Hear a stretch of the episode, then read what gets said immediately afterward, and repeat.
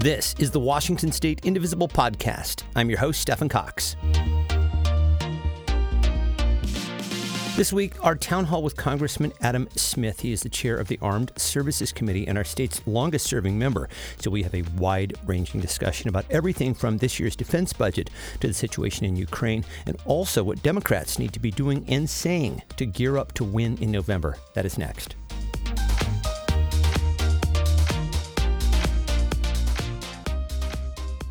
Thank you, everybody, for taking the time on a Saturday here to have this wonderful conversation that we're about to have uh, with Congressman Adam Smith. How are you, sir? It's always good to see you.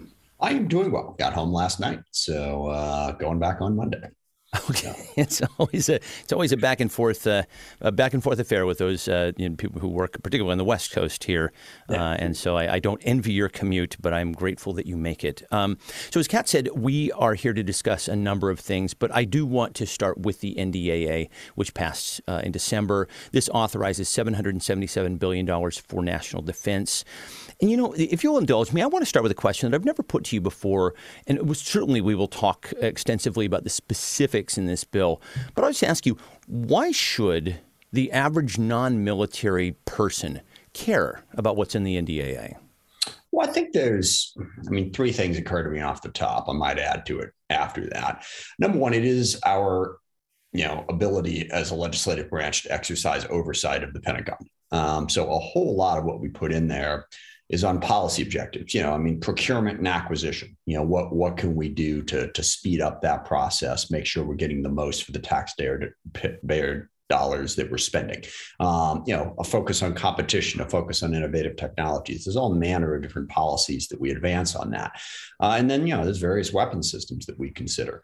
Um, you know, should we be buying more tanks that we don't need? Um, how much do we want to invest in the F 35? Now, that's not entirely controlled by us. The appropriators can step in, um, but we can place limits on it. I mean, one of my first votes um, in back in 97 was against building 20 more B 2 bombers.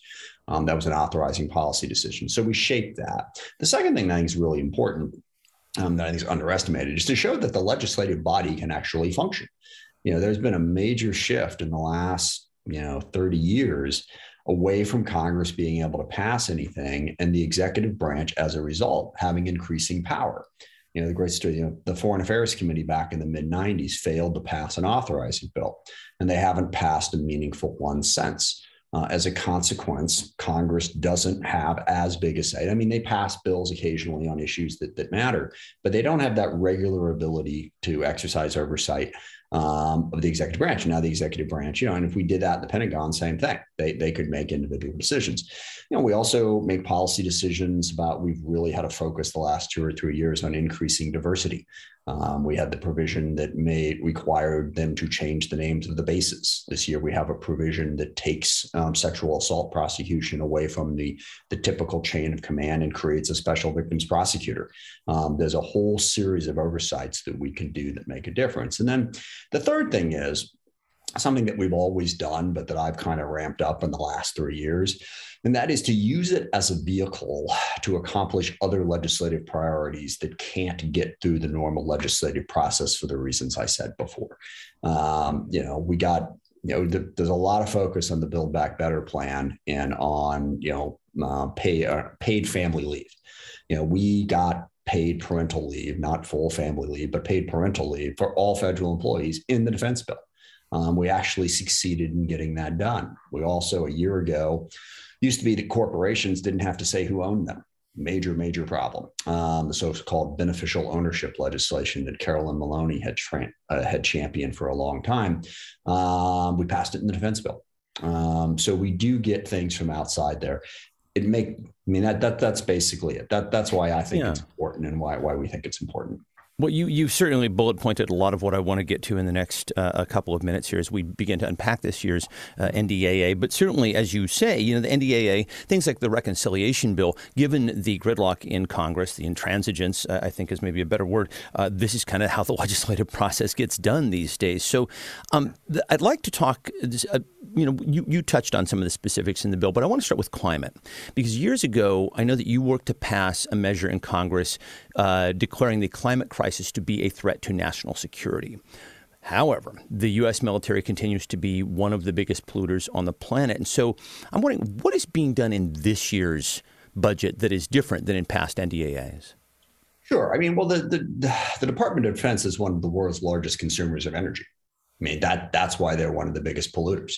Um, you know, I mean, if you consume a lot of energy, your options in our current environment, and certainly they're getting better, but they were you know problematic beforehand, um, is not very very clean. Uh, but what we've put into this year's bill, and some of this is a continuation of previous years' bills, sort of three big areas. One, um, that by 2035 have net zero on all military bases in terms of um, you know uh, carbon. Sorry, um, I'm spacing on the name of it, but the pollutants um, going net net zero on carbon emissions, and that requires a commitment um, for efficiency, for wind, for solar, for a whole bunch of other things. So we've got that net zero requirement.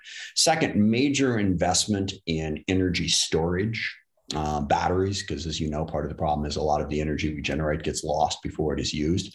If we can improve batteries, um, then we're going to make a huge step forward on that. And lastly, new this year is a focus on data centers. Um, so, you know, typically think of the military, we think of the military, they're burning fuel and non-fuel efficient vehicles like Humvees and everything. And that's what the net zero goal is sort of focused on is getting us to, to cleaner burning um, uh, vehicles. But we also have a ton of data centers um, that use a lot of water and a lot of energy. So there's a requirement to um, reduce those costs and to find ways to conserve energy and conserve water and how we run our data centers. Um, and then just in general, there are continuing investments in biofuels, in wind and solar um, that hopefully will benefit not just the military, but if they can make you know technological advancements, it could benefit the overall economy as well. I also want to talk about some quality of life issues that are in this year's NDAA for service members. Uh, and the place that I would like to start is, uh, you know, I, I, don't think that a lot of people know, myself included, that there's real financial and food insecurity among militaries, particularly uh, enlisted military and those with families. How does this year's NDAA work to address some of that? Yeah, I mean, the big problem here um, is a problem that we're all facing and that is you know rising costs um, as as you know the, the basic costs of living, you know, housing being the you know the big one, um, you know, but just you know has significantly um, increased and it's increased for everybody. So if you're a service member, and when you, you know, if you go into the army, you know, as a you know private right off bat, you're not making a ton of money. I mean, we're talking you know thirty thousand dollars ish, um, and then you know people in the military tend, tend to get married earlier and they tend to have children earlier. So you've got a lot of, you know, 22, 23 year olds with, you know, that are married with two or three kids, you know, living off a very low salary. And, you know, the cost of living factor, I mean, I'm struck by a story, a army liaison who I traveled with, Major, uh, she and her husband uh, were uh, moving to Fort Campbell in Kentucky, which is not far from Nashville. And that's where my wife was born. I just have to put a plug in there. oh, cool. Yeah. Well, it is booming, um, which is fine, you know, but it also means that that housing costs have gone up significantly. So in this year's bill, um, we put a provision to have sort of a, a special needs set aside of money for people in focusing primarily on food insecurity in this case, because as the other bills run up, you know, there are members of the military who are on food stamps who are struggling to provide food for their families. And certainly there is a housing allowance you know in some cases there's a food allowance depending on where you're stationed and how all that works. Um, but it is not meeting the cost. So number one we make that money available. Number two we require the military to take a close look at what i just described. Okay it's one thing if you're in fort polk louisiana um, but if you're in fort lewis you know the costs are significant. And i have countless examples of how the basic daily allowance has not kept up with the costs in that particular region. So that was the big focus in this bill um, that I think was the person, I think Jackie Speier, Personnel Committee, you know, really worked on making sure that we had the, those additional funds available. And certainly, you're talking about some of the other uh, dynamics at play here in terms of uh, inflation and other economic factors that I do want to get to in a moment. Um, I want to touch on the crisis of sexual assault in the military. I know this is an extremely important issue for you. Can you talk a little bit about what is in this year's NDAA? And, and there's there's a lot, so I would love for you to just unpack some of the big things that, that get done on sexual assault here. Sure, we've worked on this issue for a number of years, um, and there have been all kinds of training requirements, um, you know, reporting requirements, you know, changes in how the military is supposed to when you know when people make a claim of sexual assault victims' rights. Um, and, and, frankly, none of it has moved the needle particularly high. Um, you know, there is still a major problem with sexual assault in the military. You got to get out the culture. Um, but one piece that had been argued for a number of years is the military is set up differently under the Uniform Code of Military Justice. The commander, and it depends you know, they break it down which commanders actually have are in charge of prosecutions, um, depending on the size of their unit. Um, but there is always a unit, and the commander who is in charge, basically, of preparing um, his or her unit, is also in charge of prosecution. They decide, you know, what charges get filed, um, and you know this, you know, and, and, and how you proceed with that. And there's long been a belief that the commanders have conflicts of interest that don't you know, don't serve the interests of victims. Um, and yeah, the easiest way to explain it is the end of the day, the number one biggest thing that your average commander is judged on is how ready is your unit? Okay, what is the training? They go in the field. Are they ready to go? Um, you know, and if you've got, you know, sexual assault charges coming at you, how do you balance that against making sure that the unit is ready? Now, I submit that if you, the individual members of a given unit don't feel safe, then they're not ready. Uh, but the, it has become obvious that the commanders aren't capable of doing that. So there's been a proposal for a number of years to come at this in a variety of different ways. But the big thing is to take the authority to investigate and charge and prosecute sexual assaults away from the command structure and give it to the judge advocate general. And that is what we did this year, which is huge um, because the military, Republicans, a whole bunch of people have resisted this for a very long time. We create a special prosecutor who is now in charge of all sex crimes, all crimes against children, murder, manslaughter, and kidnapping, and then also any crime that is related to any of those other crimes. So it's a pretty big swing. And this prosecutor now gets to decide, you know, what what do you prosecute and how, how do you charge that? And I think that, you know, that gives the victims a place to go that isn't their commander. But overall, final, one point that's really important in all this victims have to feel like they are supported in coming forward. This helps, okay, because it's a judge advocate general, but we have to get to the point where they are confident that they will not face retribution either from the commander or within their unit if they bring a charge and it is, you know, fairly adjudicated. And we're still not there yet. Um, you know, and uh, sorry, Vanessa Guillen was the woman who was murdered um, down in Fort Hood. Her family really led the charge on this, and I worked very closely with them as well as Jackie Speier in the House. Um, and I think we got a pretty good good step here in this bill. Yeah, uh, it, it, sounds encouraging, and I, am glad that things seem to be moving at least in the right direction. Um, there are, are, also a number of line items addressing racial equity issues in the military, something that I, I know was also very important to you. Can you just detail a few of those for us? The biggest thing we did this, we did some stuff last year um, in terms of creating a chief diversity officer and creating a special inspector general to look at diversity issues. The biggest thing we did this year is on data collection um, because you get at the question of okay, are um, people of color disproportionately not being promoted? Are they disproportionately being charged with crimes? Are they being sentenced more harshly? Um, and there's a lot of anecdotal evidence about that, but we don't really have the hard data. Uh, so this year we've required them um, to delineate that in terms of promotions and in terms of also how the UCMJ is administered uh, based on race and ethnicity. Um, to, to keep track of that data. And I will say Secretary Austin has also taken steps independent of what we passed legislatively um, to confront racism and to promote diversity within the military. This is, of course, controversial. The Republicans are upset that you know we're paying attention to these things instead of focusing on the fight. Um, I again submit that the single most important thing we have in the military, and everyone says this, is the people. You know, and if the people don't feel like they're being fairly treated and protected, then you do not have the military you should. Um, racism, also, we, are looking at violent extremism um, as an issue as well. Um, so the, the, there's progress being made both legislatively and in terms of what Secretary Austin is doing, and it helps enormously to have the first black um, Secretary of Defense. You know, I mean, and we also have uh, our Air Force Chief of Staff is is also um, black. So we're beginning to increase diversity. It's a long, long way to go. Yeah, and I do want to follow up on on extremism in the military, pursuant to a conversation that you and I had last year. You know, one of the things that the the NDAA does, it makes significant investments in academic partnerships in historically black colleges and universities. Can you just talk a little bit about that? Uh, what is what, how are these two things going to work together? Do you think? Yeah, we've done that for a number of years, and we enhanced that this year. I mean, the HBCUs, a couple things. One, recruitment. Um, first of all, you know, you can recruit uh, into the military, but then also. But you're not talking ROTC programs, or are you?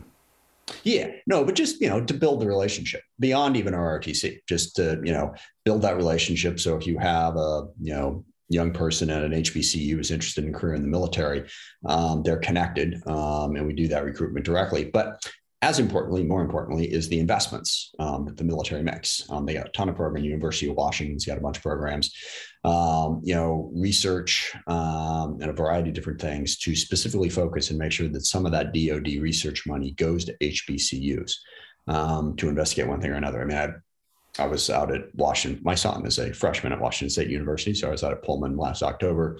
They have a program out there. They're working on drone technology that can fly on non gaseous hydrogen.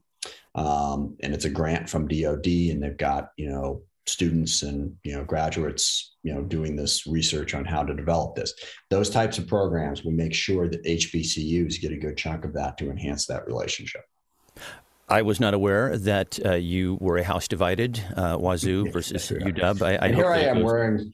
I have a Cougar sweatshirt now, which okay, um, right. which my chief of staff um, bought me right after Jack decided to go to Wazoo. Um, she's a Cougar, so I, have worn it. I, I, all right, all right, cool. Yeah, everything sounds sounds mellow in the, in the Smith household. Mm-hmm. Um, are there things that you fought for that didn't make it in? That if you retain control of the committee, that you will fight for next year? Um, you know, the biggest thing that the yes is the answer to that question. Um, you know, that's always the case. Um, and uh, which gets us into a conversation of how you pass complex pieces of legislation in Congress, which is worth getting into um, later.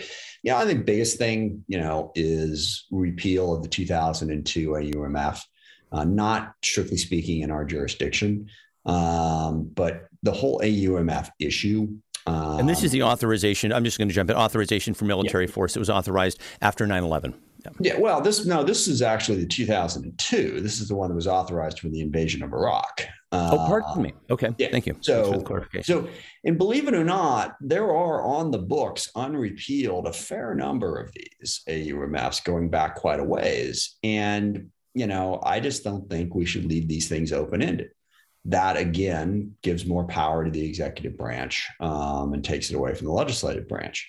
Um, and you know, we also would like to revisit the 2001 AUMF. Um, another big chunk of this, which is somewhat connected, is um, sanctions and human rights issues um, globally. We had a number of provisions that were aimed at, you know, restricting our relationship with certain problematic countries philippines guatemala saudi arabia um, you know, and I don't think we made as much progress in those things as we should have. Um, you know, also another big one was um, uh, getting women to sign up for the the draft, um, selective service.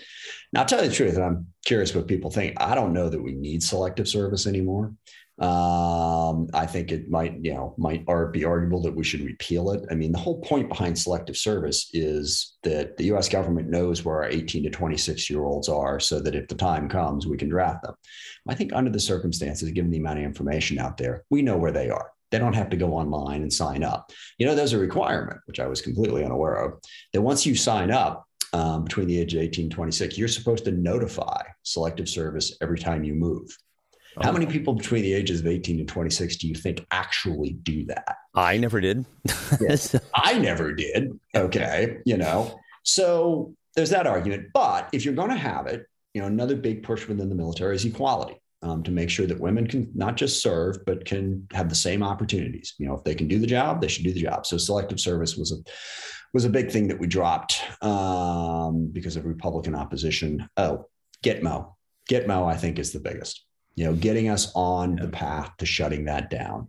And, and, and the first step in that path is to stop making it illegal for the president to do it. Now we did, we just transferred two more prisoners. I think we're down to 37 um, now that are at Guantanamo. But I would love to um, get rid of the restrictions on closing the prison and building facilities in the U.S. to house those those uh, detainees.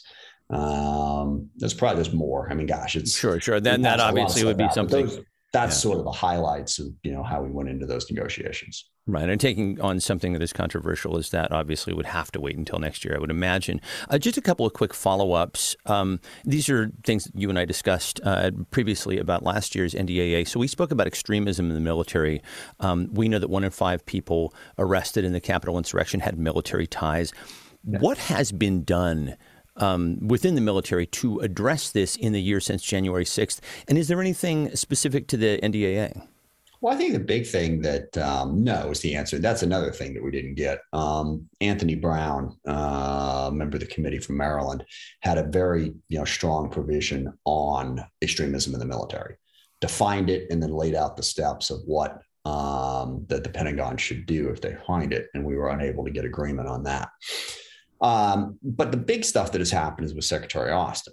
Um, you know, he has done these stand downs across the military service to examine these questions, focused on extremism, focused on diversity, focused on racism, and to really sort of raise the dialogue. Um, and also, the military just came out the standard that said, you know, you cannot actively be part of um, a variety of different groups um, and still serve in the military. Um, and basically, the focus is on groups that advocate the violent overthrow of our government, which sort of seems like something you shouldn't be supportive of uh, if you're serving in the military. So Secretary Austin's moved on that. It's really controversial because, yeah, I mean, you saw just yesterday, I think it was the Republicans announcing that January 6th was legitimate, legitimate political, political discourse. discourse. Yeah, boy, those words are going to go down in history, aren't they?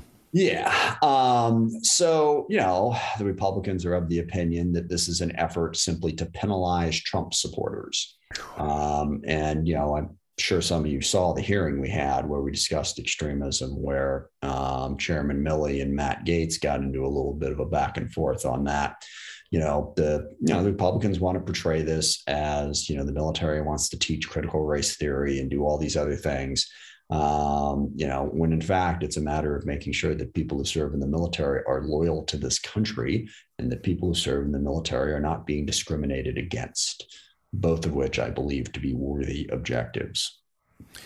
I want to follow up also with you on the 1033 program. We had a, a, long discussion about this last year. And so, this is a program that would send surplus military equipment to local and state law enforcement. There is my understanding that there were a number of amendments in the NDAA uh, this year to curb this program. Did any of those amendments, if I'm correct, did any of those amendments make it into the final bill? Um, I'm sorry. I was looking at the chat, which I should never do. But uh, say that again. I shall repeat. Yeah, yeah. no, I, I, catch myself doing it yeah. quite a bit as well. What are, you know? What are distractions? Things are shiny here when we're yes. when we're on on uh, Zoom together.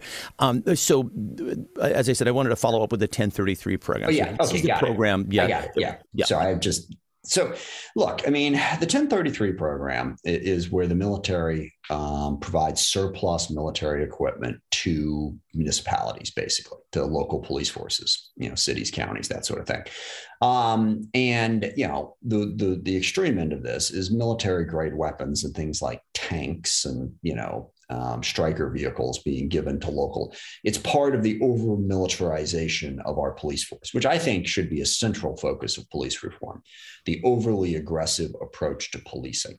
Um, that is not necessary. And there are certain specific ways to reform that, which I urge us to work on.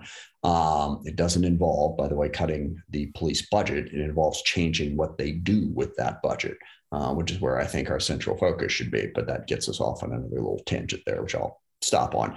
Um, the 1033 program, you know, the Obama administration put in place an executive order that limited what could be transferred. Because there is a fair amount of this. They transfer computers, they transfer desk furniture, um, you know, but then they also transfer like big stuff. Um, so we tried to limit it. Right. And, yeah. If I, if I may just jump in, yeah. you and I kind of detailed all of this the last time that we spoke, right. and I was just wondering if anything had been, any progress had been made on this, particularly. I can uh, tell you what happened as pertained to the NDAA, please. Yeah. So we had this discussion, and I met with a variety of different groups about what they wanted to do. And there was one bill out there. Hank Johnson had a bill that was very aggressive um, at you know limiting the 1033 program um, even further than what the Obama administration did in their executive order. And you know, I met with the groups that were advocating for that on several occasions um, and talked about the fact that you know, do we have the votes for this? Um, they don't much like that conversation, by the way. Um, the principle should overcome whether or not you have the votes. And I understand that it is a balance. I think you do have to push the envelope. I pushed the envelope with paid parental leave. The idea that the Republicans would agree to that and Donald Trump would sign the bill seemed ludicrous. Push the envelope, push in a bunch of different directions. But at some point, you do have to say, can we do this or can we not do this? And they wanted that specific 1033 provision. And I talked to people and I felt we didn't have the votes for that. And was there something we could do short of that? Which caused the whole thing to go like, you know, there wasn't a lot of analysts. We actually, there's what might be some people here who are on the call. I had a call like the week before markup in which they wanted to talk to me. So I was like 25 different people wanted to talk about the 1033 program. And they went around and around about what they wanted. Well, we want this, we want that one. And then finally, I, you know, got a little bit frustrated um, and said, look, you know, we got to do, we got to, you can't pick 10 different options here. All right. We're on the, we're in committee, we're on the floor, we got to go forward. And, and in the end of the day, they decided not to do anything in committee. Um, didn't want to offer an amendment. And then on the floor, we had the same discussion and they decided to offer um, the Hank Johnson provision and it failed. The amendment went down um, and we were unable to, to get it out. So then we couldn't compromise. So that's what happened this year with the 1033 program. I so, want to, if I could, someone asked please, specific yeah. questions about the sexual assault thing. And I sure. want to get into this because I spent a lot of time negotiating this. And there were people, um, Senator Gillibrand, uh, chief among them, who had a slightly different take on how we should do this. Um, Is this in response to a question that came up in the in the yeah, chat? it's on the chat. If you uh, could, I would like to read this for, for listeners. Please delineate, sorry, please delineate the powers that commanders do, do not retain over military sexual cases till they, they still determine whether to call a court into existence, name the jury, control the budget for the court, blah, blah, blah, blah, blah. And this I dove into in great detail. This has to do with the convening authority. So a whole lot of things happen um, when you're trying to prosecute a case. Um, and the one thing to understand commanders do not now control the judge within the military. This was something that Senator Gillibrand's office seemed not to quite grasp. Um, there is a separate group of people as a pool of judges, you know, and if the authority is convened, um, yes, the commander decides whether or not to convene an authority. But in our law, we said that if the special prosecutor decides to charge, the commander must convene the authority. Does not have the option of saying, eh, no, we're not going to do that. So once convened, a separate organization within the military picks the judge. There's a pool of judges who say, okay, Fred, you're up. This is your case. Okay. Once the judge is picked, that judge then controls the trial. The only thing that the commander retains is the ability to pick the jury pool. Okay. Let's say the commander has 5,000 people under her command. Um, and, you know, they got to pick any given case. They go through voir dire, um, I don't know, 150 people. So you pick 150 at random, and then they go through the normal process prosecutor, defense lawyer, they have challenges, the judge decides, blah, blah, blah. So that's the way the process works. So the commander doesn't have any say anymore in this set of crimes. He or she just doesn't. Um, you know, it goes through that process. Final piece on this, which was a bit of a debate. Well. Who does the judge advocate respond to? I mean, it's part of the military. Um, well, the judge advocate responds to the service secretaries. And this was crucial, something that Jackie Speier insisted upon, which I had to fight for, um, which at one time or another, my various counterparts in there were not going to do it. And I said, yeah, we just, we don't have a bill here if you don't do this. And that is to make sure that a civilian is at the top of that chain of command. And the civilian in question is the service secretary. So Army, Navy, um, Air Force Secretary is in charge now of this whole thing, um, as opposed to the Secretary of Defense. So that's how it works. Well, I, I, very much appreciate uh, that unpacking, and I hope, Catherine, that that answers your question as well. So, we're going to shift gears now completely, and I want to talk about the situation in Ukraine. Um, and particularly, I want to get your take on it as it relates to the fight for democracy here in the West. So, as we know, everybody uh, watching and listening today knows that Russia has now deployed hundreds of thousands of troops to the Ukrainian border. Um, and a number of people, including President Biden, uh, have said that they believe that an invasion is very likely imminent imminent, even. Um. The U.S. in response has sent troops to Poland, Germany, Romania, and has sent arms directly to Ukraine. I'll just ask you first and foremost, what do you make of, how do you assess the president's response here thus far? And how much have you been involved with this response? Yeah, I've been involved quite a bit. I've spoken to Jake Sullivan a number of times, spoken to Secretary Austin, uh, Chairman Milley, um, you know, keeping track of what's going on. Um, and you know, I've spoken to the White House a couple of times, try to keep track of it. Overall, I think President Biden has done done well. Um, his press conference being the exception to that statement um, you, you, do have to be careful if you're going to stay on message not to talk for two hours. Um, it's really hard to stay on message if you're talking for two hours. Um, I think his staff was feeling the same way. Yeah.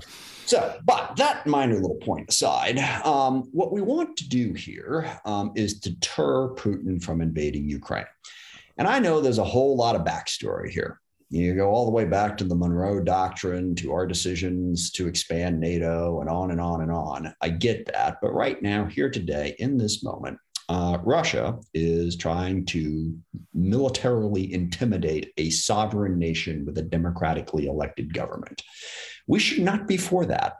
Um, we should be unequivocally against it, and we should not justify Putin's actions in doing that. Um, now, the number one biggest message, I think, is diplomacy let's work with our allies and talk with the Russians. And Biden's doing that. Um, you know, Milley is talking to his counterpart. Lavrov and um, Blinken are talking.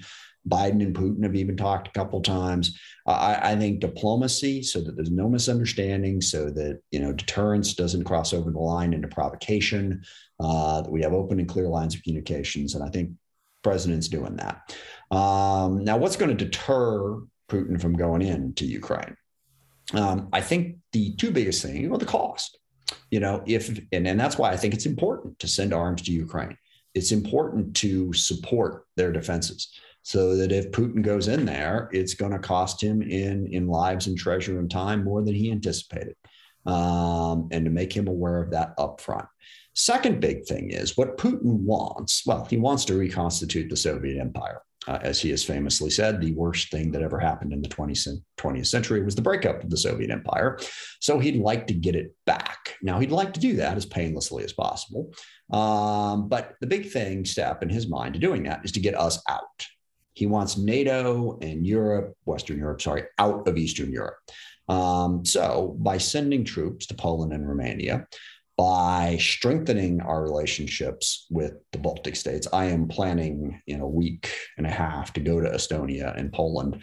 Um, anything we can do to sort of show Putin, look, we are going to be more involved in Eastern Europe if you do this, not less. That undercuts the objective. And, and let's also understand, okay, you know, people have said, well, what if Putin was, you know, sending, you know, doing some sort of defense pact with Mexico? We don't really threaten Mexico um, at the moment. Eastern Europe is tired of being dominated by Russia, the Soviet Union, or whatever, and they have a right to that. Okay, you know they have a right if they want to do an economic you know deal with Western Europe, fine. Okay, if they want to do a defense deal with Western Europe and us, that's fine too. And we ought to protect. That gets to your democracy point.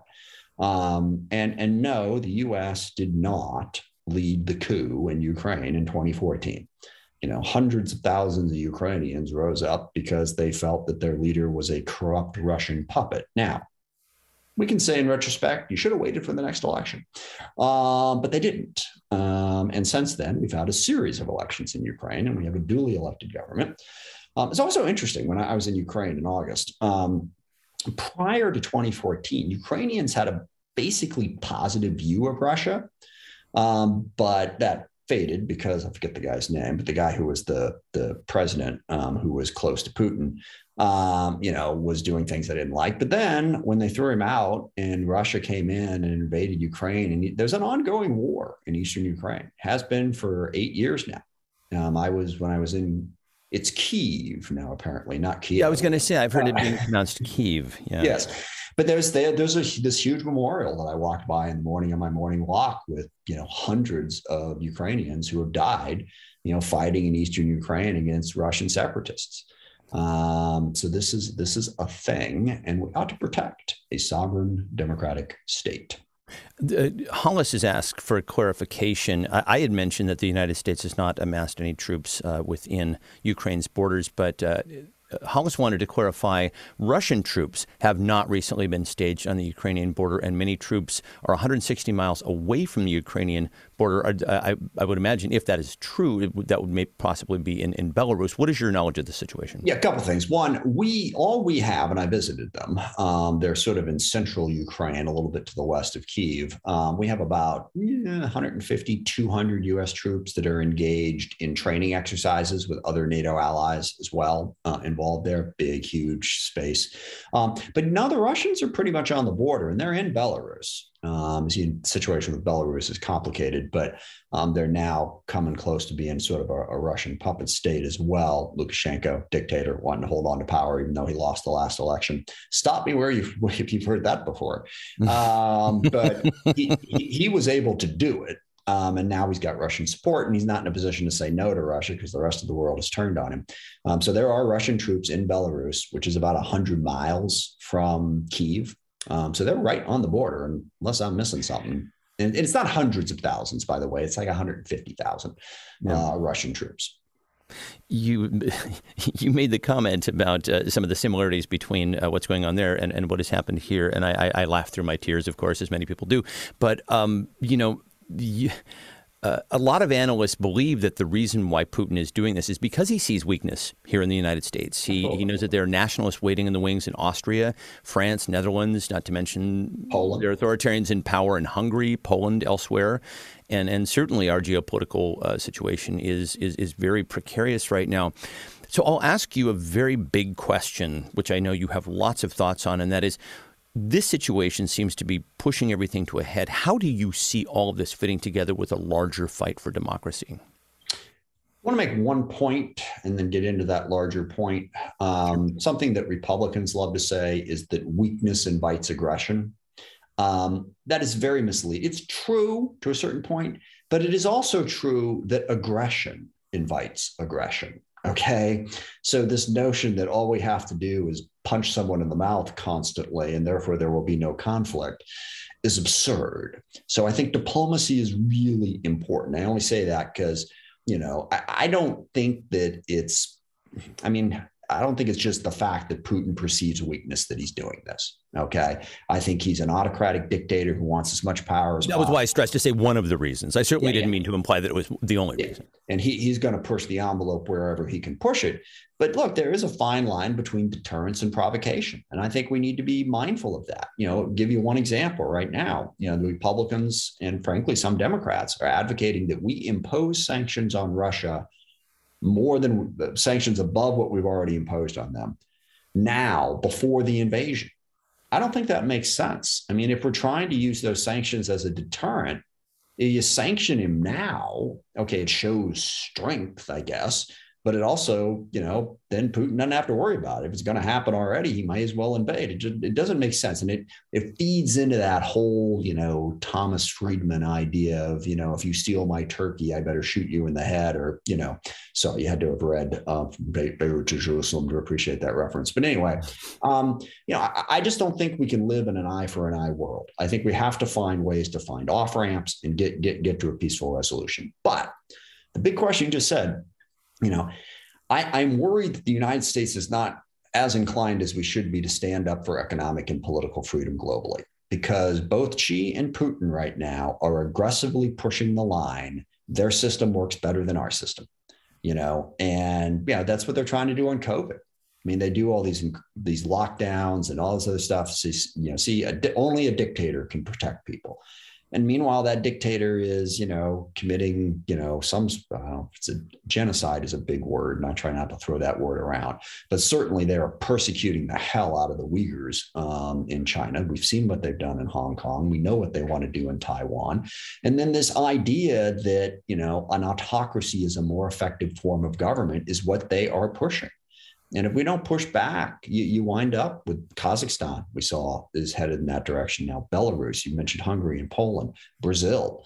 You know, I believe in economic and political freedom. And I think the US should stand up and, and support that. That doesn't mean, you know, a trillion dollar defense budget and that the only way we can support it is to prove that we're willing to nuke the world in order to promote our, our values. No. But it does mean that we shouldn't we that we should be 100% clear on why those values matter and try to rally similar uh, similarly minded states across the world to say you know we got to stand up for what we believe in here I'll just ask you uh, very bluntly: uh, How concerned are you about the state of democracy uh, in in the West and in the world, and does that impact how involved the United States should get in this situation? I am very concerned about it. I'm very concerned about it here in the US, and I'm very concerned about it here globally. Um, and I also put it this I, I think we should be much more engaged in the world. Now, I think we got to have a balanced approach here. I mean, you can't come in and for you know, democracy is not the only issue. You got to provide for the people too. I mean, we saw that, you know, we forced democracy in the Gaza Strip and Hamas won the election, and that was the end of the election. Another, or sorry, the end of democracy. Another you know, Tom Thomas Friedman quote is, you know, one person, one vote, one time. Um, you also have to build the institutions to support the broader place. And, and demanding elections all the time isn't necessarily the only way to promote economic and political freedom. And that's the way I like to put it, as I've now said it like 10 times.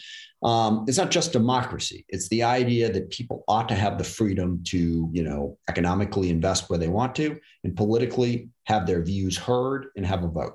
So, yes, I think we should do that. But domestically, we're not really standing up for it here either. You know, we've become trapped in ideology, we've become trapped in outcomes. You don't really hear people talk anymore about why it is valuable to have a democracy. You know, we talk about how, you know, if you're on the right, you talk about how crime is too high and homelessness is, you know, too high and, you know, restrictions are too high. Uh, if you're on the left, you talk about how healthcare ought to be a human right, you know, all these outcomes. But no one says, look, it matters, even if you don't get the outcome you want. Another thing I love about the NDAA, by the way, is it's this process playing out. We bring everybody in, we have a conversation, we get to it, we get votes, and we go forward. We need to start teaching that again in America. That the reason democracy matters is not because you get what you want every time and not because it makes the right decision every time but because it is the best way to have a fair, just, and prosperous society, to give everyone a voice, to have to have rules, okay, structure. Okay, you get your voice, you get your voice, we vote, yep, outcome, you won, you lost. And then we do it again. Okay. Once you start saying, no, the outcome is what matters. All right. The out, and if I don't get my outcome, then I don't care, democracy, whatever. If I can get what I want through an autocracy, that's fine. Okay. And too many on the right and left seem to be going down that road. And we're not teaching, even in the basic level in schools, why it's valuable. And also, we're not teaching why, you know, with a whole lot of warts, it's actually kind of worked in the US for a couple hundred years. Um, sorry, I have one little final piece on this, this particular sure, sure. But, you know, and when we formed this country, you know, all men are created equal, obvious flaw in that sentence right off the bat. Um, but, but second, it wasn't even true. Okay when we formed this country, it was basically the idea that white male property owners should have a voice. That's what it was. Okay. Eh, you know, which is not great. But when you think about it, at that particular time in the world, the idea that anybody other than the king or whoever, whatever despot happened to be in charge should have a voice was crazy. So to expand it to even white male property owners was revolutionary, literally. And we've expanded it since then. Um, you know, and we should continue to make sure that we protect the franchise. Um, but we shouldn't denigrate what doing that has helped accomplish in the world for all its flaws and faults. So, yes, democracy is in jeopardy. I think we ought to do a better job of advocating for it. and I think one of the things that struck me with what you just said was we should explore why it is valuable to have a democracy. And I want to return to that and, and perhaps close on that, that very sentiment and really have you unpack that because uh, and I will just billboard uh, that a lot of people are just feeling very demoralized, very burnt out right now. And I think having something to really work toward uh, can, can, be very useful. Um, just very briefly, because I know that we're, we're running up against the clock here, I want to get your take on some of what you think the Democrats should focus on for the remainder of the term. In the first place I want to start is the Electoral Count uh, Reform Act. So there is a bipartisan movement to reform the Electoral Count Act, which would ideally and I stress ideally prevent the kind of maneuvering that Trump tried to do with preventing uh, the certification in 2020 it is no secret that Democrats wanted to get so much more done on voting rights. There are two people who have stood in the way of that. Um, well, actually, there's 52 people who have stood in the way on that. Thank um, you. you know what? Actually, I really, really appreciate you making that point because I, have I've played into that right. narrative and I did not mean to. But the, yeah. exactly right. I, I, think the recalcitrance uh, for Republicans to actually stand up for voting rights is, is, is, such an excellent point. So thank you for helping me make that. Um, but I do feel like this particular a piece of legislation, a lot of people are looking at it as largely symbolic, uh, given the other challenges that we face. W- what are your thoughts on proceeding my, with this? My, my thoughts are that it's largely symbolic, given all of the other challenges that we face. Um, that's, I think, a pretty good summary of my thoughts. Um, look, you know, we, we got a major challenge here. Um, and I think it, it is really important to step back and say, what, what what's the best way to approach this? What's the be- best message? What, how do we go? You know, number one is to not let the Republicans off the hook, which we have done repeatedly over the course of the last year. Now, granted, the the, the media, you know, every, look, I mean, you're trying to put together a bill, you know, the Republicans say no, and then you go try to focus on, you know, but we have focused on, you know, why can't Democrats pass this? Why can't Democrats do that? Um, to the point where we have fed into the narrative that if there's anything wrong in this country, it's because of Democrats, you know, problems. Um, and I know there are people who want to take down the Democratic Party, even from within the Democratic Party. And I don't agree with them on that, but at least I understand what they're trying to do. But for those of you who don't want to take down the Democratic Party, um, who think that it's worth fighting for and that it's certainly a better alternative than the Republicans, we got to stop feeding into this narrative on, on voting rights, on childcare, on you know expanding benefits for seniors, on climate change. Every single one of those. The reason those things didn't pass is because the Republicans locked up against it. The Republicans do not want to expand access to Medicare. The Republicans do not want to expand access to health care. They don't want to expand access to childcare. They don't want to protect people's right to vote. And we should be saying that over and over again. And we're not. You know, we're over and over again talking about how terrible Manchin and Sinema are. Well, okay. Um, but that gives the Republicans a pass. That's number one. Number two, you know, one of the problems when you're in charge, it's good to feel responsible. It's terrible to run that way. Um, I've joked that if I could get away with it in my reelection campaigns, I'd never let anyone know that I'm actually a member of Congress. Um, that's just a joke because because because I do like to talk about okay here. I think I am really kind of effective, um, particularly as chairman of the Armed Services Committee. But I think there are a lot of things that, as a member of Congress, I've done. But I can tell you, and this this comes from my central education in life.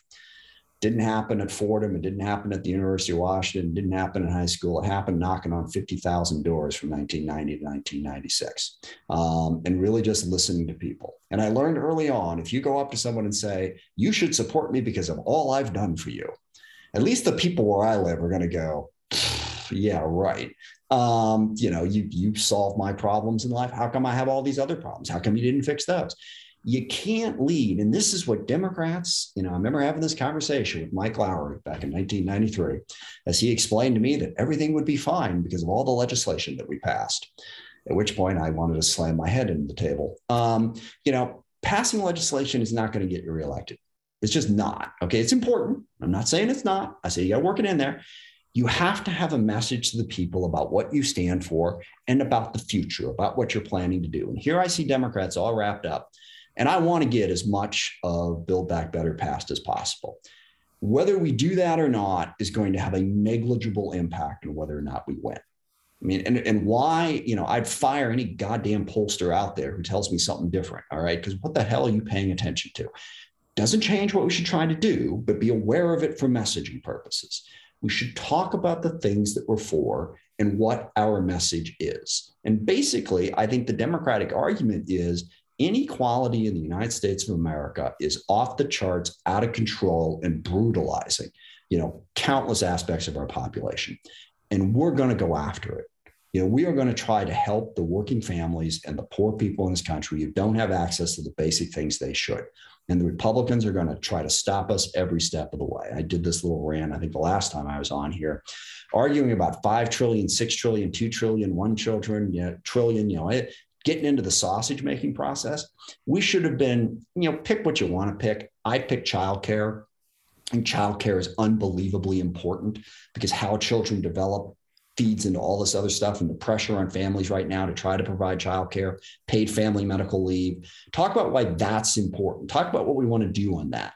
And anytime they try to drag you down the road of, well, yes, but you proposed this bill and you promised that you would do this and that didn't actually pass, vector away from that. Okay it's hard. You know, I, I, remember, oh God, I could tell a story of my, when I, when I was 29 years old and I was running for reelection, the Highline Times, back when it existed, um, was interviewing me and man, they were brutal on me. Um, and I remember people said, yeah, well, you shouldn't sound defensive. Well, how do you not sound defensive when you're under full scale attack? Um, but you can, in fact, do it. It just mm, requires, requires a little dexterity. So that's the message I want to get back to is number one, the Democratic Party has to be 100% clear on the fact that we're better than the Republicans. We're going to be better for this country. Um, we're, we're, going to stand up for the things that people want. We're going to fight for greater equality. You know, we're, we're, we're going to fight to protect all people, not just the privileged and the rich. Um, and you know, and we got to get that message out there. We're still trapped in the legislative. Can I dovetail on that? Because I, I, love everything that you're saying. And in fact, Kat, I, I know that we're thinking along the same lines here that we absolutely need to create uh, just this section to send out to people because, you know, one of the things that I really wanted to talk with you today was about messaging. And so here we are. Um, a, a, second component of that, besides talking about what we're for, is is defining, and, and Republicans, unfortunately, are very, very good at this, is defining what their opponents stand for. How much do you think we need to lean on the fact that Republicans present a clear and present existential danger to this country, and how much do you think that's going to resonate with voters? Not as much as if we focus on the fact that Republicans don't support helping struggling people and struggling families in this country. And you know, believe me, I see I see the threat. I know what happened on January 6th and I know what's going on and it needs to be part of our message. Part of our message is that the Republicans are extreme and they're under the control of, of the Donald Trump cult um, and they are therefore a threat to democracy. But the much bigger part of our message, the part that, that really resonates with people in their day to day lives, is what we're going to do to deal with the issues that they're facing, to deal with the economic challenges food insecurity, housing insecurity, economic insecurity, unequal pay, no benefits, no health care, and to drive home the fact that the Republicans don't care about any of that. The Republicans are, you're on your own. Um, everything's fine. You know, we're not going to give you that help. I will also say that we have to say something about public safety. It is the number one issue in the minds of a lot of voters right now.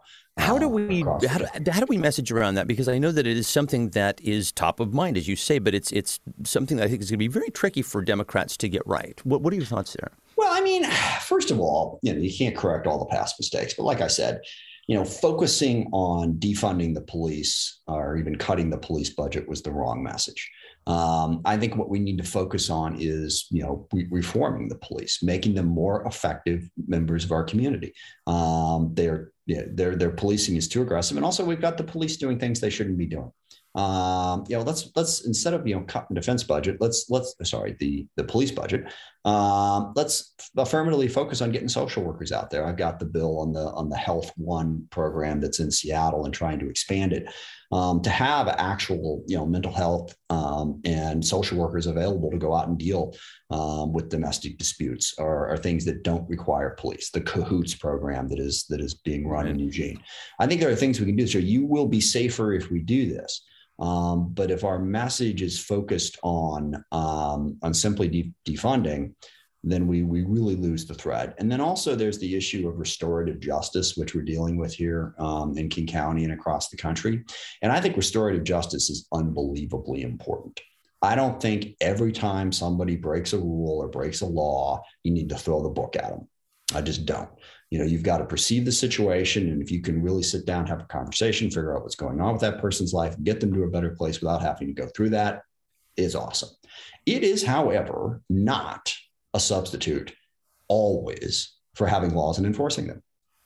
This is not. I mean, you have to have both things. I mean, sometimes you do have to have negative consequences for doing something that we as a society have decided is against the law.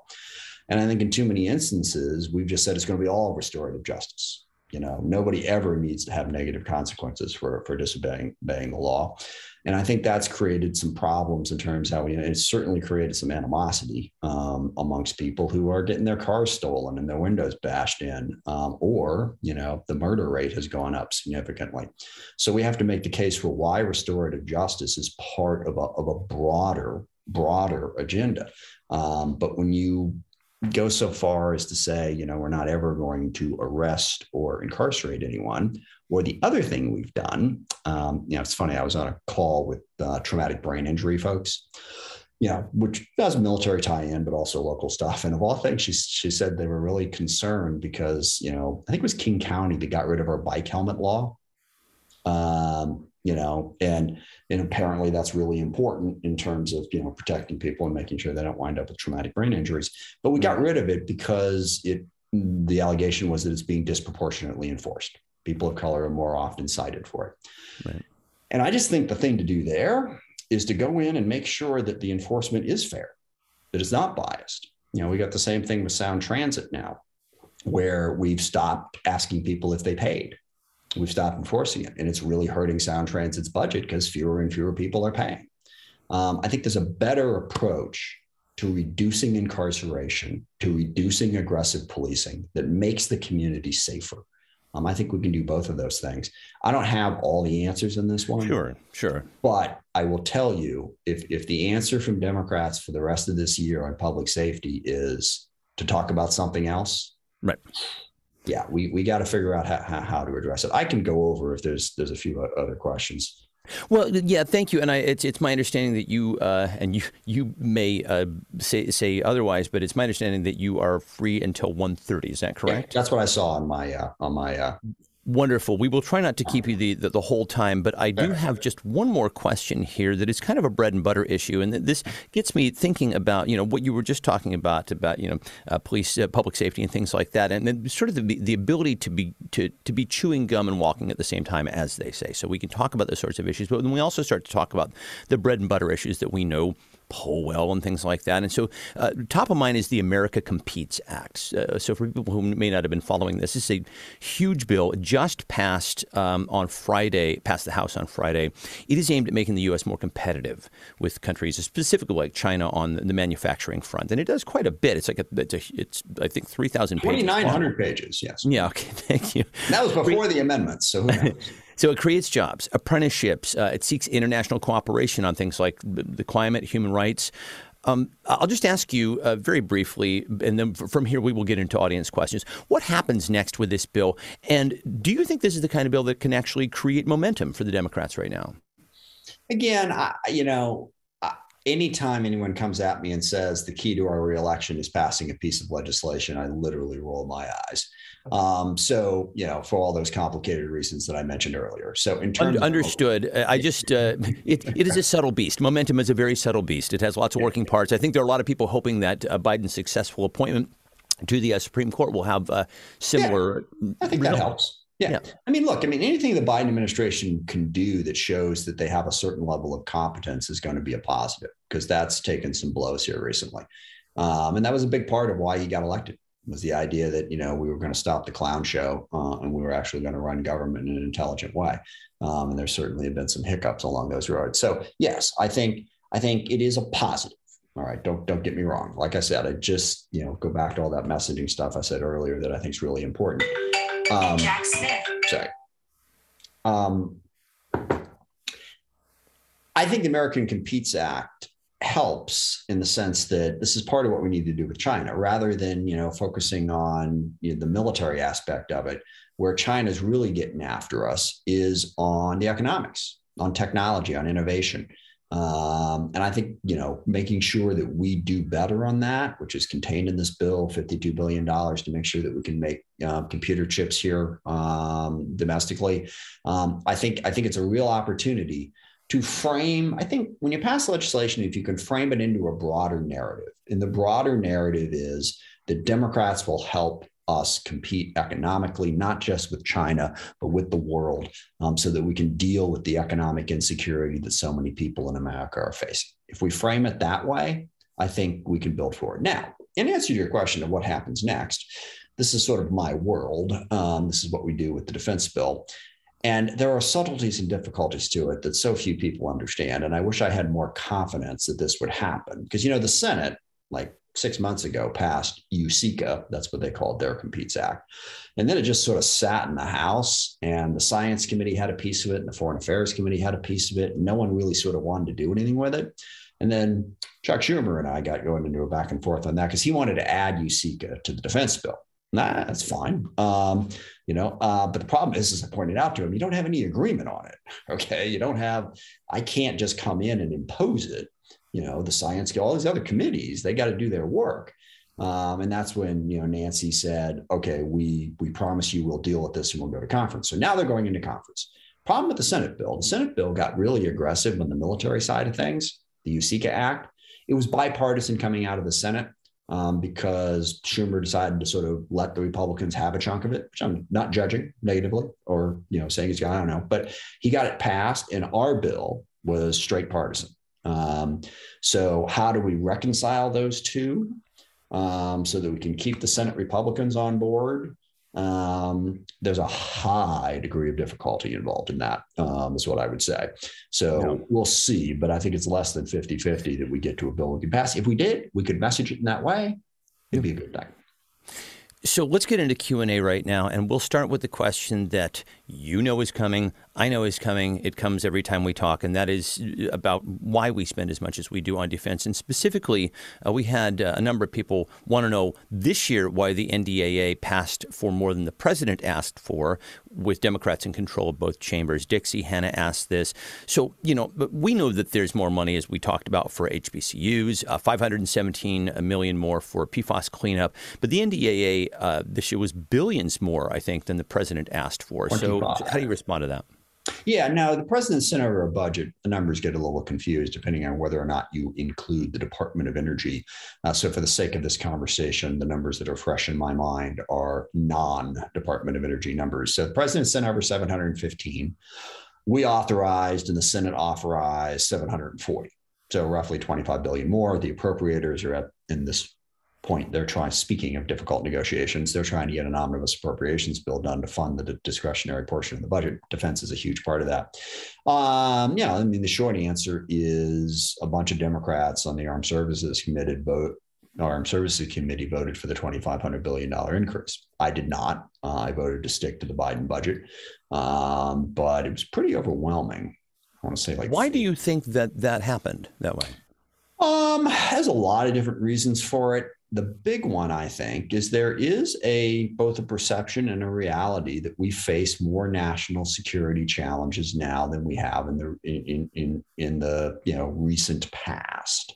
Um, with Russia, with what they're doing in Ukraine, with China and how they're threatening Taiwan, with Iran, which has been really active in Yemen, and now to the point where they're threatening to set off a broader war in the Middle East by lobbing missiles into the UAE and Saudi Arabia on a fairly regular basis um, plus Syria. Um, you know, Korea, North Korea doesn't worry me as much as it worries others. Um, but, you know, they are firing off a bunch of missiles. ISIS has not gone away. And then the other big thing is the pace of innovation. The history of warfare is, you know, in large part who came up, who, who figured out how to use the newest thing best, you know, and go all the way back to, you know, the Comanches were the Native American tribe that figured out how to use horses when they first showed up on the scene better than anybody else. Uh, they pretty much kicked ass for about 100 years um, and control a lot of territory down in southwest uh, US and down into Mexico. Um, and now it's AI and information systems.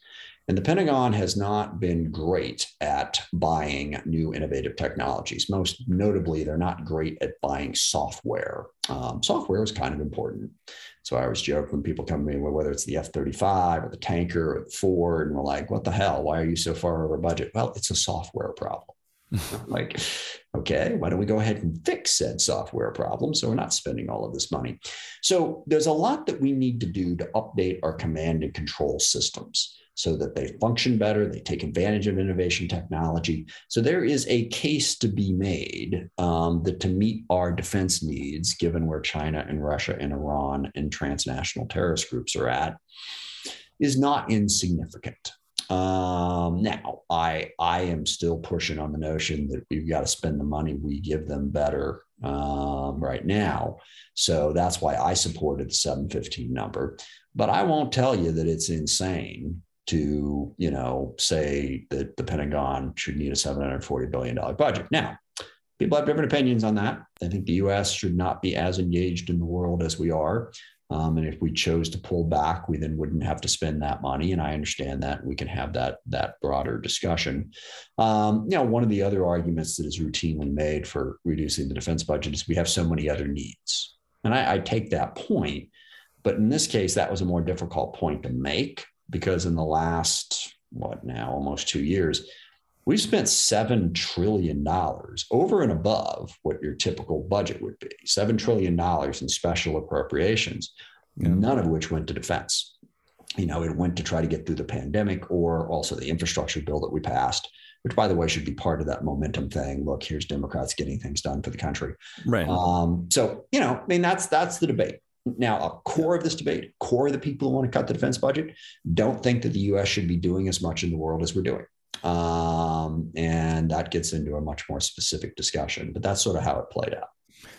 I feel at some point we should have that discussion because it seems to always be the itch that never gets scratched with, with, with our, our, our, town halls here. And at, at, some point, I would love to have that discussion sure. uh, with you. Um, there were we have so many questions. I'm going to try to get to uh, as many of them as we possibly can in, in the next few minutes that we have sure. uh, remaining here. We had a question. Uh, Michael from Whidbey asks how Section 365 will be implemented and when. So it is my understanding Section 365 is one of the amendments to the this year's NDAA that would study insulating homes around military bases against jet noise. Did this amendment pass? And, and if it did, how and when will it be implemented? Honestly, I do not know. Um, if I have staff on this call, uh, Sarah, if you could go ahead and make sure um, the the questioner um, information, we give them this information, get that specific answer. We'll have to find out. It's something that I think is important, and you know, which I've dealt with at SeaTac Airport, non-military. I was going to say, well, that, that, that's a good segue because we also had a question about noise pollution, noise and pollution uh, around the SeaTac Airport harming communities of color and what's being done about that. And you recently wrote an op-ed in the Seattle Times about your bill, the Aviation Noise and Emissions Mitigation Act. Can you briefly tell us about that? Sure. Several big components. And the biggest one is to get the FAA to expand its idea of what its mission is um, and to expand it to include making sure that airport affected communities are protected. That it's not just a matter of how many planes can you get in and out how can you ship people and cargo most efficiently and effectively but you should take into account how it impacts the communities around those airports and you should include them in the discussions of how to do it. So that's number one. Number two is um, looking at air pollution um, what is the effect of all the particles dropping down on people and what can we do to improve um, our airflow you know airflow systems to protect people in those communities and to spend the money to do it? And then same thing on noise pollution. Um, as the noise is expanding you know do what we can to insulate homes and protect people from the noise in the air. Make that part of the mission of the faa and frankly of how we view air travel. In a nutshell that's what we're trying to do Holly had a question about uh, autism care demonstration. Can an amendment be added for the autism care demonstration changes to be stopped pending the outcome of the third party analysis? I believe, um, and Holly, if you're on, you can correct me on this, that this is an inquiry about the coverage of TRICARE, which is uh, the military health care service. Do you know anything about this, Congressman? I don't, um, but the short answer is yes. I mean, that's certainly, I mean, quality of life for the people who are serving is, you know, the central focus, um, and healthcare and and care for the families is a huge part of this. So I'd be happy to take a look at it. Uh, let's see. Adam asks, "What is your plan to end this era of great power competition and create the first ever era of great uh, power cooperation to avoid World War III?" It's a big question. Yeah, I think I think that's a crucial, crucial point. And I'll tell you, I'm I am genuinely worried right now that there are too many members of Congress that are too combative about all of this. Um, you know, we've, you know, I'm not going to name names here because I'm not going to. Well, yeah, yeah. there's a member of my my um, committee, a Democrat, who wants us to sort of pre-approve an AUMF that says we'll go to war with China if they attack Taiwan. Um, that's way too provocative in my mindset. Um, there's also an ongoing discussion with, where Iran is concerned with what to do about Yemen and the Houthis. Um, I think we are being too aggressive and too combative in our rhetoric. I personally wouldn't have boycotted the Beijing Olympics in any way. Um, you know, I, I you I don't want to be unnecessarily provocative. So, number one, we need to be less provocative in the approach that we take. Number two, we need to look for opportunities to work together. And I really think that was a you know a missed opportunity with Trump because he was so combative and incompetent on climate change. Um, you know, on a whole series of issues, there are things we have in common with Russia and China that I think you know. I support a multipolar world even if it was possible for the US to be the dominant power in the world, I would advise against it. Um, the world is a better place when we have you know more cooperation and more shared power not more concentrated power we have a real opportunity now to confront the problems and challenges that we face in the world and to work with china russia the european union india brazil um, I think we should look for opportunities for things that we can work together on, nuclear nonproliferation, um, something that is certainly to the benefit of Russia, China, and the US. You know, also, let's have arms control discussions with China and Russia. Um, let's begin to engage in those debates. Look for places where we can work together to create a more peaceful world instead of being obsessively focused about competition. Um, it's something that's really important to me. I am I'm so tempted to go back and ask you a question about how Putin recently met with uh, uh, President Xi in order to uh, try to mitigate some of the damage of the sanctions that are most certainly coming his way should he invade Ukraine. But that we can probably say that for another day. Um, Dan asks. Is there any consideration of modular nuclear and thorium reactors to improve carbon footprint in overseas and homeland bases? This is pretty controversial stuff. Where do you land on this? Yes, yes, there is. Um, and you know, I, look, I've looked at this a thousand different ways. I don't see how we deal with climate change and meet the energy needs of this planet without, well, I, sorry, with, without some nuclear. And there are newer technologies out there. And it is there's been there's study and research being done in the DO, DoD on these sort of micro nuclear reactors. I say the the, the only way um, would be if if fusion technology actually came to be, then yes, um, we could do it without nuclear. Um, but if it doesn't, I think we need to do some research, and I think DoD needs to be part of that. And I'm not saying we start building nuclear power plants all over the world. We can't abandon the research or abandon the technology at this point if we're going to get to a clean energy future. Can you tell us anything about nuclear? I mean, you do work with the Department of Energy from time to time, so uh, and I know that they're directly related to to nuclear weapons. Any any progress that is encouraging on nuclear fusion? Um, not that I'm aware of. I've read oh, several articles right. out there that say that say nuclear fusion is like you come up with ten problems, you solve them all, and then another twenty appear. Um, is, is was sort of the summary of the article. There's no free lunch. Yeah, yeah. right. Um, so we'll let you go here, but I, I just want to address a couple of things. So Summer asks, what are some of the best ways a person can help between now and election day? I want to be as effective as possible in this cycle. So Summer represents one end of the spectrum of the people that we hear from. The other end of the spectrum are people who are terribly burned out, demoralized right now. We're hoping and we could talk about reasons why, I suppose, at another time. But they were hoping that with the razor thin majority that we had in Congress, that we were going to be able to accomplish a hell of a lot more. I fell into that as well. So I, I would just ask you maybe to close on some of the things you feel that we can do um, and and how we can start to feel a sense of hope again, and, and and working toward what we absolutely need to do in 2022 to protect the House majority, to expand the Senate majority. This is so so so crucial, and I know that you know that. So I would love to hear your thoughts on that. Sure, I think the first step there is to is to sort of get to that more optimistic place, um, and you know. I'm an optimist by nature, but certainly have had some tough things happen in my life that have challenged that. Um, but I think part of it is to sort of understand how life works. And I think, you know, the perfect being the enemy of the good is something that we tend to fall into. Um, you know, I think we have accomplished some things. I mean, to begin with, we managed to prevent a fascist takeover of the United States of America. Um, and I don't think that's unimportant. Uh, and nor was it easy you know, we got a competent president in place who's running the country um, and representing the U.S. on the global stage in a competent, effective, and crucially non-corrupt manner. Um, that's really important. Um, you know, we passed those seven trillion dollars in benefits. You know, every time when I'm out in the district talking to people, and just about everyone I talk to says that those the the CARES package, the American Recovery Act helped them. Whether it's you know a community-based organization that was able to stay alive because of a PPP loan, or food banks that were able to continue to provide care because of the you know the food that was provided them. I was down at Sea Mar, which is a community health clinic in Federal Way, and they were talking to me about you know all, all the services that they've been able to provide to people because of that money that was provided, money that wouldn't have been there if Democrats hadn't won the last election. So they, they explicitly make that connection. The Democrats Absolutely. are the ones responsible for this. Absolutely. Okay. So I think part of it is, I mean, look, oh, I don't want to get overly philosophical here, eh, but you know, I mean, life sucks and then you die, right? Um, that's good night, everybody. Bye. Have a have a wonderful afternoon.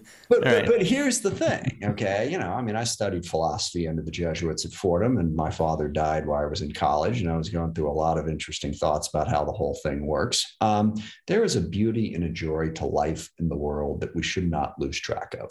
Um, and part of that beauty and joy comes in some cases from the pain that is involved um, because it shows you the whole spectrum of what human existence is. Um, and I think we need to keep that in mind that, you know, that, that, that they're actually, you know, whether it's just you know the fact that you have grandchildren or a child or something you i don't know you like to collect stamps and you found one or you're a sports fan and the kansas city chiefs mercifully lost um, and it makes you happy which would be in my case. You know there's all kinds of joyful things that happen day in and day out in life and you have to focus on that. You have to find the joy. And the joy isn't that you're going to have a perfect life okay and you know, the people next door to you and down the street, they don't have a perfect life either, despite what it may look like um, on social media. So you got to find joy in life and be optimistic about that. Um, and relatively speaking, in human history, we're still doing pretty good. I mean, I read books about the 19th century all the time. A disease came through. You know, how many how many parents had all of their children live to adulthood in the 19th century? Okay, not many, and it didn't matter how rich you were. Okay. So we've made a lot of progress and we should be happy about that. The other thing, and I, I struggle with this because not everyone is like me, um, there is no point in being discouraged. Literally, there's no point in it. Um, I get it. I understand it. Um, I get discouraged myself. Um, but, you know, you may as well try. And it, it, it's more interesting than not. Okay.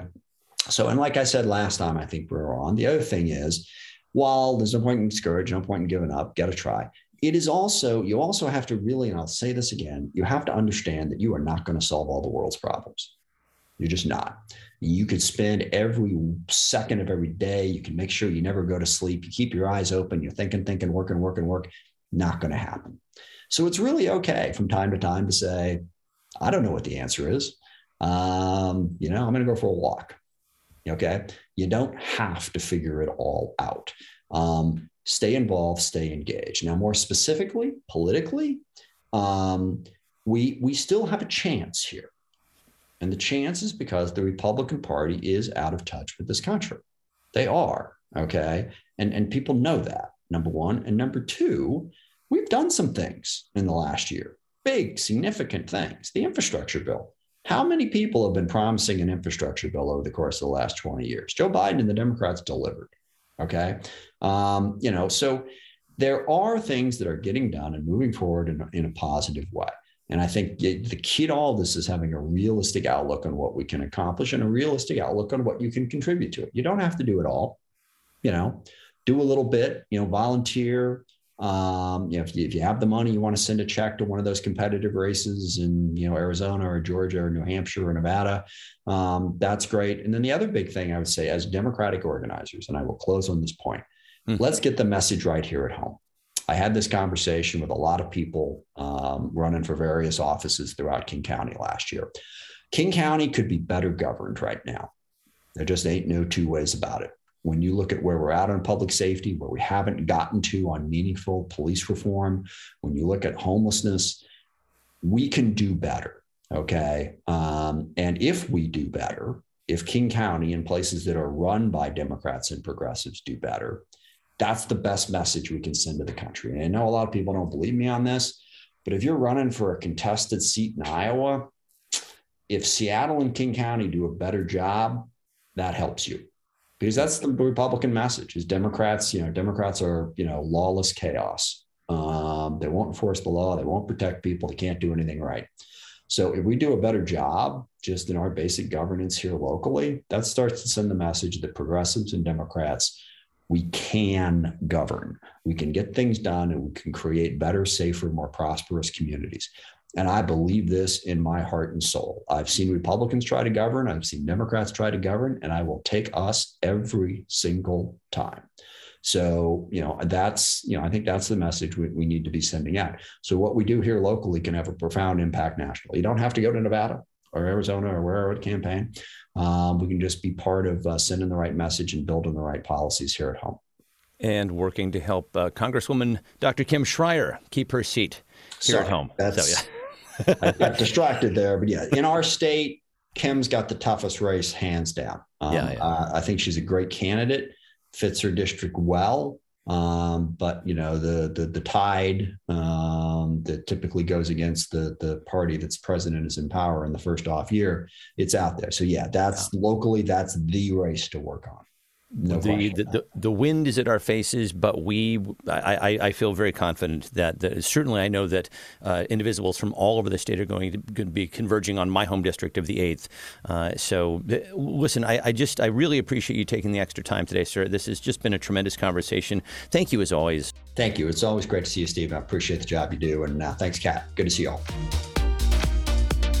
And that'll do it for this week. The executive producer of the Town Hall series is Kat Pipkin. If you would like to see a video of this or any of our podcasts, head to facebook.com slash indivisible podcast. Our email address is indivisiblepodcast at gmail.com, and you can follow us on Twitter at indivisiblepod. Special thanks to Lori Caldwell, and as always, my thanks to you for listening. I'm Stephen Cox, and we'll see you next time. Bye.